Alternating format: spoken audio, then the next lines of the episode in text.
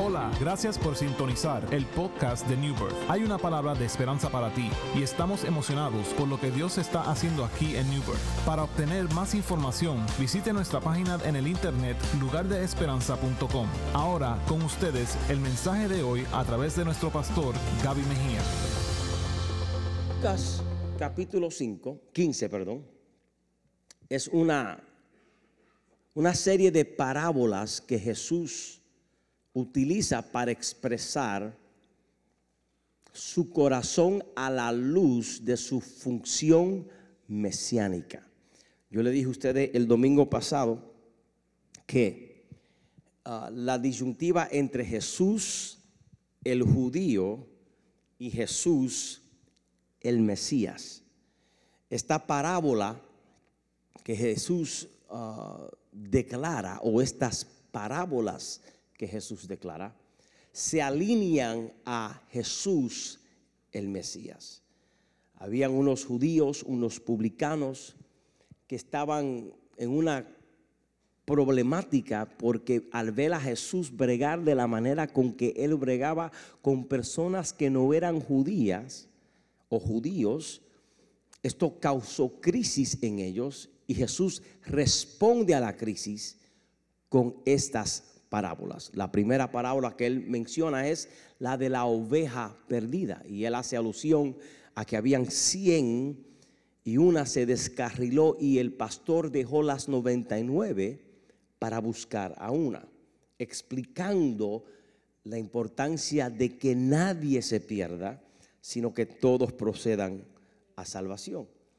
La segunda parábola, Jesús habla de una mujer y la moneda perdida, que se le había perdido una moneda y ella movió mueble, furnitura y todo habido por haber hasta por fin lograr encontrar esa moneda perdida.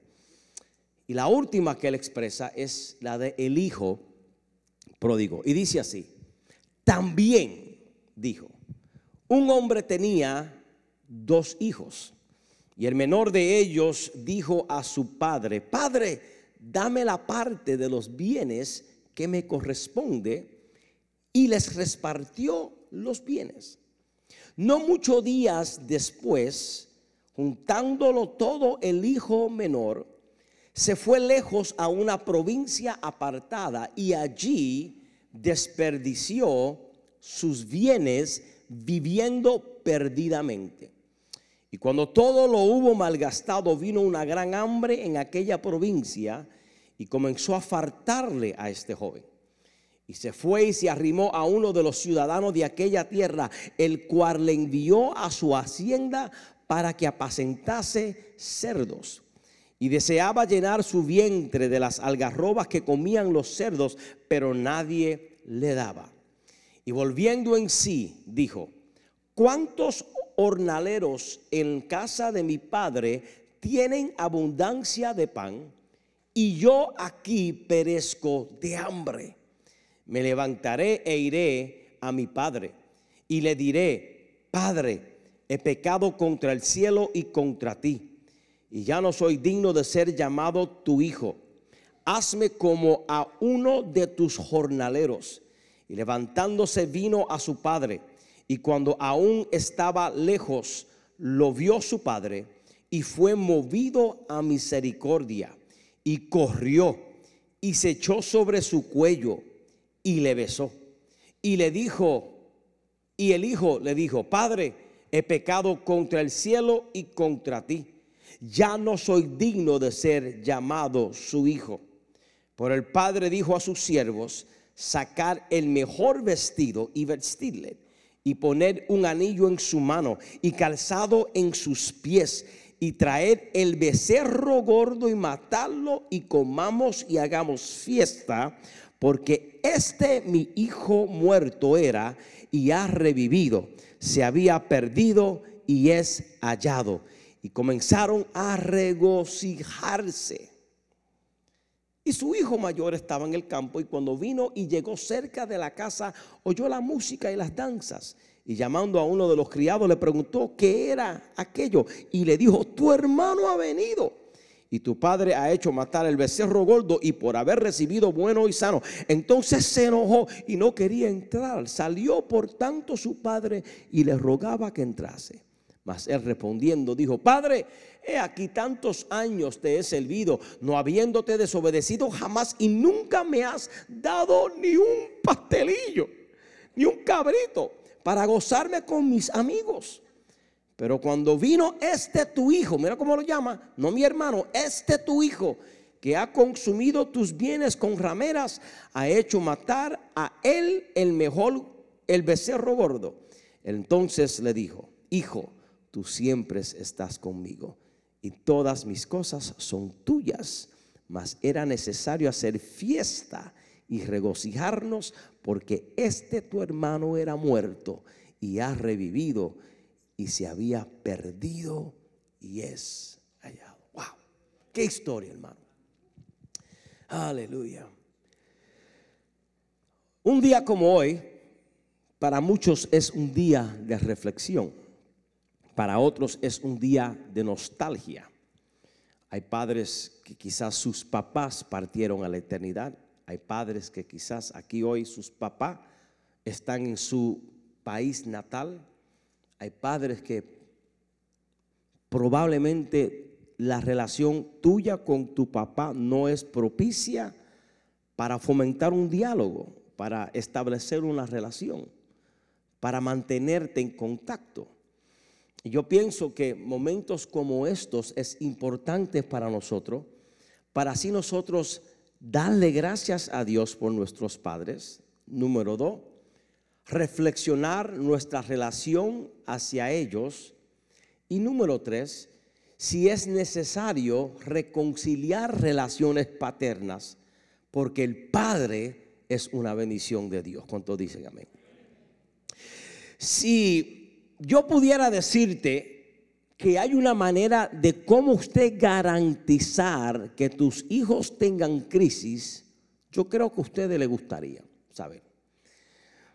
Hay una manera de garantizar en que su hijo, porque la estadística dice que un padre en un hogar, un padre en una casa, garantiza cinco veces menos las probabilidades de un hijo suicidarse.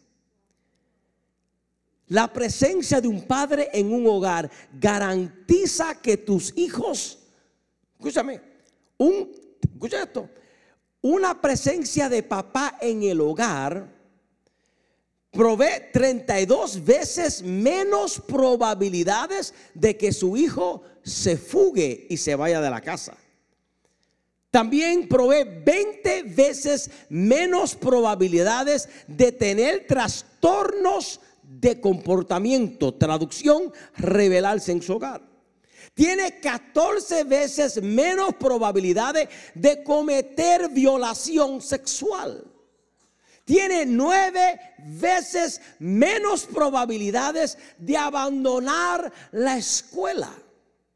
Tiene diez veces menos probabilidades de tomar y abusar sustancias químicas, y tiene nueve veces menos probabilidades de que sus hijos terminen en la prisión. Eso es simplemente una figura paterna en el hogar. La presencia de un padre en el hogar. Ahora, esto como que se contradice, porque yo no conozco un padre mejor y más perfecto que Dios. Y sus hijos, llamados Adán y Eva, desobedecieron, pecaron. Los nietos de Dios, uno mató al otro. Y Dios es el Padre perfecto. So, ¿cuál es el secreto para poder contrarrestar estas estadísticas? Es mucho más que la presencia física de un padre en el hogar, sino hace falta la presencia espiritual, la presencia emocional, la presencia relacional y la presencia afectuosa de un padre en casa. La presencia de un padre en la casa es importante. Primera de Timoteo, Tesalonicense, perdón, capítulo dos y versículo once nos dice: así como también sabéis de qué modo, como el padre a sus, a sus hijos, exhortábamos y consolábamos a cada uno de vosotros. Lo que Dios nos está diciendo a nosotros es la importancia de estar presente, de ser tangible y de ser recibido por nuestros hijos. Porque papá, tú serás papá toda tu vida, pero tus hijos no van a vivir en tu casa toda su vida. Y el que todavía no se quiere ir de su casa, empújele en el nombre de Jesús para que se vaya. No puedo tener un hijo de cuarenta y cinco años en su casa, no. Escúchame, hermano, la presencia de un padre en el hogar hace una tremenda diferencia en el presente, pero también en el futuro de ese niño. Según una encuesta del Día de los Padres, conforme al Gallup poll, cuarenta por, escucha esto, hermano, cuarenta por ciento de los hombres entre las edades dieciocho a cuarenta y nueve años sienten que su padre fue su mayor influencia parental, en comparación con solo el veintitrés por ciento de los hombres de mayores de cincuenta años. Y eso, y eso, eso se puede ver. Esos números se pueden ver en el, en el trato relacional. Un padre de cincuenta años para arriba, no, no, no es que usted la, la costumbre, pero uh, según lo, lo, las estadísticas, hay mucho más probabilidades que un papá de cincuenta años para arriba sea menos afectuoso con sus hijos, que lo es un padre dentro del renglón de dieciocho a cuarenta y nueve años. Porque nosotros venimos de la escuela donde, bueno, vamos a dejarlo ahí, porque entonces yo te estoy diciendo a usted cuántos años yo tengo. Padres, la Biblia es el libro que Dios nos da como manual para nosotros saber cómo bregar con nuestros hijos. Por eso es que la primera impresión de Dios con la raza humana es Dios creador, pero Dios Padre. Para que nosotros entendamos lo importante que para Dios es que nosotros los seres humanos miremos a Dios dentro del punto de vista paterno. Y cuando Dios comienza toda una promesa al pueblo escogido de Israel, lo empieza a través de Abraham, el padre de la fe. La Biblia revela, hermano, el tipo de amor que el Padre de los cielos fomenta para con nosotros, para que nosotros podamos perpetuar ese amor en nuestros hijos. Es importante, hermano, porque lamentablemente hay padres que no, no, fue, no se criaron con padres. Hay padres que no tienen relación con su papá y por ende no saben cómo dar algo que no recibieron. Lo bueno de Dios es que Dios solamente no se presenta como el Salvador, pero Él también se presenta como el Padre. So, cuando yo leo la Biblia dentro de la perspectiva de un Dios Padre, yo puedo ahora mirar como el Dios Padre me trata a mí, para en torno yo tratar a mis hijos de la manera con que Dios me trata a mí. Por eso la Biblia contiene ejemplos. Y me gusta la Biblia porque Dios nos da toda clase de ejemplos. Hay ejemplos de padres buenos y hay ejemplos de padres malos. Pero por favor, hermano, no lea la Biblia y aplique los padres malos. Vamos a aplicar los padres buenos. El mensaje de la Biblia es claro, hermano. Y es que la presencia de un padre en el hogar hace una diferencia positiva en la vida de su hijo. Dios, hermano, desea que usted entienda que tu vida como papá puede cambiar el destino de tu generación y de tu familia y tu descendencia. Por eso la Biblia nos da padres malos y padres buenos. Por eso la Biblia nos no, no, no presenta un cuadro. Mira, esta no es la manera de que podemos, debemos ser papá. Es esta y de todos los ejemplos habido y por haber en la Biblia. Y mira que hay, hay padres malísimos, hay padres buenos. El, el, el padre que Peti predicó el Día de las Madres, que eh, él se quedó, mira, lleva a su mamá que lo cuida. Es un padre malo, hermano, no aprenda eso de ese hombre, hermano. Pero de todos los padres en la Biblia, el más que resalta y el más que impacta positivamente es este, que dicho sea de paso, Jesús mismo es el que está planteando la historia de este padre. Ahora, ¿qué no sabemos de este papá? No sabemos su nombre. No sabemos los nombres de sus hijos. Sabemos que uno era el mayor, otro era el menor. Sabemos que uno se fue y lo gastó todo. Sabemos que el otro se quedó, pero tenía raíces de amargura. Sabemos que él es un padre con los dos hijos. Que él bregó con los dos hijos en su nivel. El mayor con su crisis, bregó con él. El menor con sus crisis, él bregó con él. Sabemos que los dos tienen problemas. Sabemos que no sabemos quién es la mamá de estos hijos.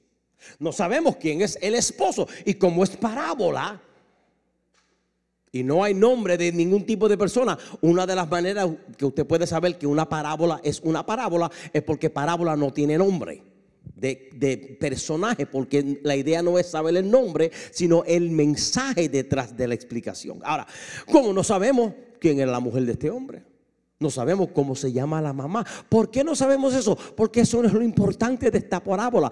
La, lo importante de la parábola es que nosotros al leer esta historia podamos entender el carácter, el amor incondicional y la disposición de perdonar de un padre, sabiendo que sus hijos se han ido en dirección contraria, pero el amor consistente de un padre no cambia porque los niños optan in en dirección contraria. Al mayor lo llaman el mayor, al menor, yo no sé por qué, porque siempre al menor le ponen nombre. El mayor es el primogénito, el menor el pródigo, que significa uno que despifarra o gasta sin cuidado sus bienes. La impresión de muchos es la siguiente: un buen hijo y un mal hijo. El buen hijo fue el mayor, el mal hijo es el que se fue y lo, y lo gastó todo. Pero la parábola no tiene ese enfoque. Ambos hijos tienen problemas graves, porque por lo menos el mayor, el mayor, el menor, dame lo mío que me voy. Y por lo menos, pues mira, él, él es el tipo de persona que te dice la verdad en la cara. El otro nunca se fue, pero tiene un corazón podrido. Y muchas veces nosotros maldecimos al menor, pero el que trajo crisis en la casa fue el mayor. Por eso ese otro día, otro, otro mensaje y otro bochinche. Escucha esto, hermano. Ambos hijos tienen problemas, pero lo que me gusta de la historia es que el padre bregó con ambos hijos diferentemente. El padre tenía la capacidad de bregar con el menor en su nivel y bregar con el mayor en su nivel. Yo le doy gracias a Dios que Dios no me trata a mí como Él te trata a ti. Y usted le debe dar gracias a Dios que Dios no te trata a ti como me trata a mí. Porque si fuese así, hermano, esto fuese un circo. Pero como Dios conoce tus capacidades, como Dios conoce tus imperfecciones, como Dios conoce mis imperfecciones, Él brega conmigo en mi nivel. Por eso mi relación con Dios es muy diferente a la tuya. Por eso mi relación con Dios me lleva a mí a ser un unas cosas cuando hago lo que hago para expresarle al Señor lo bueno que eres para conmigo. No es que mi manera es mejor que la tuya, es que Dios brega conmigo de la manera que Él brega conmigo. Y eso para mí me da un mensaje que me dice, es que Dios me ama sabiendo mis imperfecciones, sabiendo mis debilidades, sabiendo todo lo que yo hago que no le honra a Dios. Él no me tira por la cuneta del pecado, sino que en mi crisis te dice, como quiera tú eres hijo, como quiera yo te amo, como quiera te perdono, y tarde que temprano celebraremos en la mesa porque tú eres mi hijo. I'm glad. Yo doy gracias a Dios por mi papá espiritual. Lo que me gusta en esta historia es que hay varios enfoques que quiero mencionar. Mire este, hermano. Aquí vemos que el padre era un padre accesible. Un padre accesible. Versículo doce. El menor de ellos dijo a su padre: Padre, dame la parte de los bienes que me corresponde. Y él sacó el tiempo y les repartió los bienes. Escúchame, hermano. Este padre era accesible. Este padre, si algo sabemos de este hombre, era que era rico. Tenía siervos, tenía sirvientas, tenía ganado, tenía recursos. Él podía tener mil y una excusas para decirle, es que yo no tengo tiempo para sentarme contigo. Es que yo tengo que, que manejar mis recursos, tengo que manejar mis ganados, tengo que manejar todo lo que tengo. Él podía, él podía decir, es que yo estoy criando los animales, es que yo estoy haciendo todo. Pero este hombre sacó tiempo para bregar con la crisis de su hijo menor. Escúchame, hermano, escúchame, hermana. Usted le puede dar millones de dólares a sus hijos y ser un mal padre. Usted puede comprarle la casa, pagarle sus deudas, pagar sus estudios escolares y académicos, y a fin y al cabo, hermano, nunca estar presente. Porque la presencia de un papá en la casa, emocional, espiritual, relacional, tiene más valor que cuarenta dólares cada dos semanas, hermano. Un yo te amo, un vamos a jugar baloncesto, un ven, vamos, vamos, vamos a hablar, vamos a hablar de deporte, aunque no me gusta el deporte, vamos, vamos. Es, eso no se compara. Bueno, el niño, el niño cuando tenga, de, tenga edad madura y se vaya de la casa, él no se va a recordar cuántos dólares tú le diste, pero nunca se va a olvidar el día que lo llevaste al parque, nunca se va a olvidar el día que, que lo compraste su caramelo, nunca se va a olvidar el día que le dijiste que le amaba. Yo vengo a decirte, hermano, una, la, la presencia de un papá en ese ámbito cambia, hermano. Yo no me acuerdo la primera vez que papi me compró pizza, no me acuerdo. Yo sé que muchas veces me compró pizza. Yo no me acuerdo la primera vez que papi me compró arroz chino. Y muchas veces comí arroz chino. Yo me acuerdo que eh, al lado de la iglesia, papi, bueno, a la esquina había una panadería. Y ahí siempre los viernes comíamos chocolate con pan. Y ahí sac- sacamos una canción contra mi familia. Chocolate con pan, chocolate con pan. Bueno, bueno. Hay cosas que yo no me acuerdo, pero hay cosas que yo nunca olvidaré. La primera vez que mi papá me dijo a mi Gaby, te amo, eso jamás lo olvidaré. Ahora, yo no sé, yo no puedo decir, en, en dieciocho años que estaban con papi, papi me dio dos mil setecientos dólares. Yo no, yo, eso yo no sé cuánto me dio y dónde me dio. Lo que sí me acuerdo son esos momentos inolvidables. Y lo que yo quiero animarte en el día de hoy es que tú comiences a fomentar experiencias con tu hijo. ¿Sabe, sabe, sabe que como cristiano, como cristiano, usted pasa por prueba, ¿verdad que sí? Por escasez, ¿verdad que sí? por dificultades, ¿verdad que sí? Ah, le pisan el callo en la iglesia todo el tiempo. Pero hay algo que yo nunca me olvido. ¿Sabes lo que yo no me olvido? Yo no me olvido un agosto dieciséis del mil novecientos ochenta y nueve, porque ese fue el día que mi Padre Celestial me perdonó, me salvó y me reconcilió con Él. So, aunque yo pase por problemas en la vida y pase por dificultades, hay cosas que yo nunca me voy a olvidar. Él me perdonó, Él me amó, Él me ama, Él me recibe. Y yo quiero que tú sepas en esta hora, aunque tú hijo cuando se vaya de la casa, quizá no le compraste el carro de su sueño, quizá no le compraste la ropa de último modelo, quizá no le compraste el iPhone cuatro mil setecientos, pero hay unas cosas, hermanos, que no tienen valor monetaria, y es tu presencia, es el abrazo. Estos hijos, lo que tenían de su papá era: yo sé que papi es accesible y lo que le voy a pedir puede que me cueste la vida, pero yo sé que papi me ama tanto que yo le puedo ser real y no tengo temor que él me va a matar. Mano, decirle a un papá dame los bienes, decirle muérete ya, es desearle la muerte. Pero este hijo sabía que, yo, que papi no me va a matar a mí. Yo puedo ser transparente con papi. La ley decía, la, la tradición era un niño que le pide al papá la herencia, lo que le está diciendo: acaba y muérete ya, ojalá te muera, porque tú no me podías dar la misma herencia si tú estabas vivo, tú tienes que morirte primero. So, el niño, al pedirle al papá por la herencia, lo que le está diciendo es: ojalá te muera. ¿Y qué hace el papá? Saca la correa. No, el papá fue accesible, se sentó con él. Ah, ¿tú, tú, eso es lo que tú quieres? Ok, escúchame. El problema del El problema con este pedido es que el mayor no abrió su boca tampoco. Escúchame, hermano. El pequeño dijo: dame lo mío. El grande, lo que tenía que haber dicho: chicos, ¿pero qué es lo que tú estás hablando?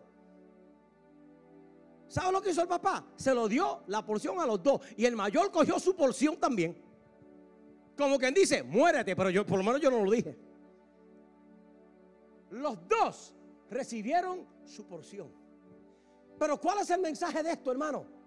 Que aunque nosotros fallamos a Dios, tenemos un Padre que es accesible. Por eso Pablo, el escritor a los Hebreos, dice que podemos entrar confiadamente al trono de Dios, hermano. Por eso lo que te quiero dejar saber en esta mañana es que no importa tu problema, ni tu pecado, ni tu disyuntiva, el Dios que tú sirves, Él dice: acercaos a mí y yo me acercaré a vosotros. Ábreme, ábreme, que yo quiero entrar. Es un padre accesible. Número dos, Él fue un padre espiritual.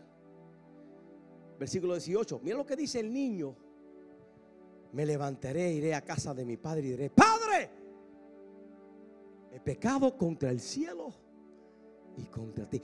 Mira la conexión que este niño hace de su papá. Él conecta a su papá con el cielo.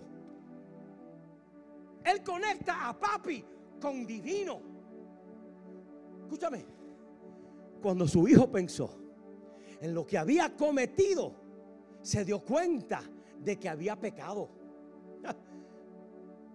¿Qué esto me enseña a mí? Esto me enseña que el papá le enseñó a este niño y le instruyó cómo debía vivir correctamente. Por eso la Biblia dice: instruye al niño ¿en qué? En su camino, para que cuando llegues viejo. Ahora, eso de instruye al niño en el camino, eso es en el camino de la vida, en el camino de la vida. Mientras comete un error, ahí mismo, para, corrígelo, vamos para adelante. Ahí, cae otra vez, pam. Es en el camino, es en el camino, es en el proceso, es en el proceso. Y cada vez que este niño fallaba, y cada vez que este niño caía, y cada vez que este niño regresaba hacia atrás, él podía ver en la vista de su padre la imagen de un Dios eterno, hermano. Porque la responsabilidad de la crianza de los niños recaen sobre los hombros de los padres, no la escuela, no la iglesia. Hermano, no me ponga a mí la responsabilidad de que su hijo vea a Dios a través de mí. Papá, tus hijos tienen que ver a Dios a través de usted. Yo no soy el papá de sus hijos, usted es el papá de sus hijos. Si tus hijos le sirven a Dios, hermano, dele gracias a Dios por ello. Y ocúpate en animarlos toda su vida. Pero si no están en los caminos del Señor, hermano, continúa orando.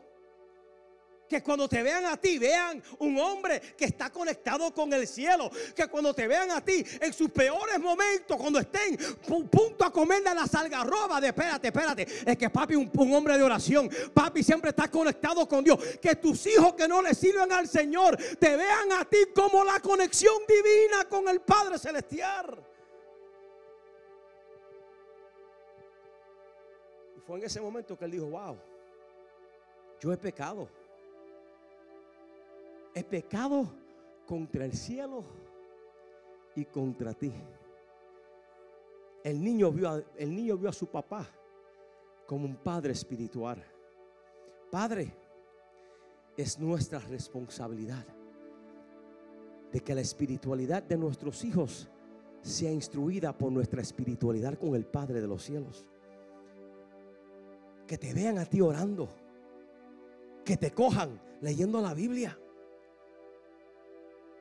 No te esconda, no te esconda para orar, hazlo público. Daniel lo hacía tres veces al día, todo el mundo lo sabía.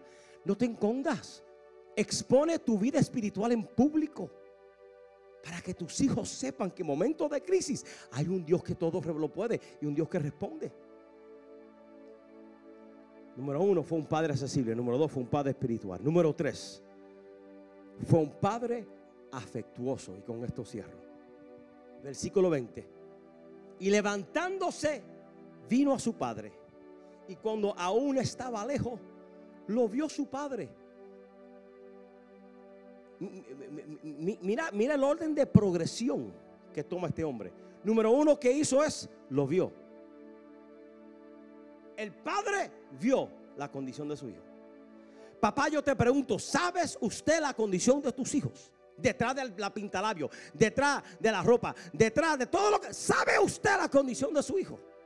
El padre lo vio. Lo segundo que hace es, escúchame, dice, y lo vio su padre. Número dos, y fue movido a misericordia. Sí, yo, yo sé que él es un desastre, pero, pero ¿qué estás haciendo? ¿Estás siendo movido para hacer algo? ¿Estás actuando la misericordia de Dios o estás actuando la ira? ¿Qué, qué, qué, qué fue lo que tú hiciste? ¿Qué, qué, qué, qué fue lo que hiciste? Pues toma, toma, toma, toma. Cuando el padre lo vio con manos vacías, le gastó todo lo que le dio. Lo que conmovió al papá no fue ira, sino que fue lleno de misericordia. Lo vio. Misericordia. Tercero, y corrió. Ningún padre hebreo corre hacia sus hijos. Eso era un insulto, que un padre corriera a un hijo. Los hijos corrían a los padres. Los padres jamás corrían a sus hijos. Pero este papá corrió. Lo otro que hace es, se echa sobre su cuello. Los padres los echaban sobre los cuellos de los hijos. Los hijos se echaban sobre los cuellos del padre. Es una forma de humillación. Es un acto de humildad. Y lo otro que hace es, lo besa. ¿Qué es lo que está enseñando el padre aquí? Afecto. Pero pastores, que papi nunca me abrazó, papi nunca me besó, papi nunca me abrazó, papi nunca me cogió hacia mí, papi nunca me miró, papi nunca tuvo misericordia. Pero lo bueno de tu problema es que tú tienes un Padre Celestial que te ve, que te ama, que se ocupa de ti. Envió su Espíritu Santo, te ama y está contigo todos los días.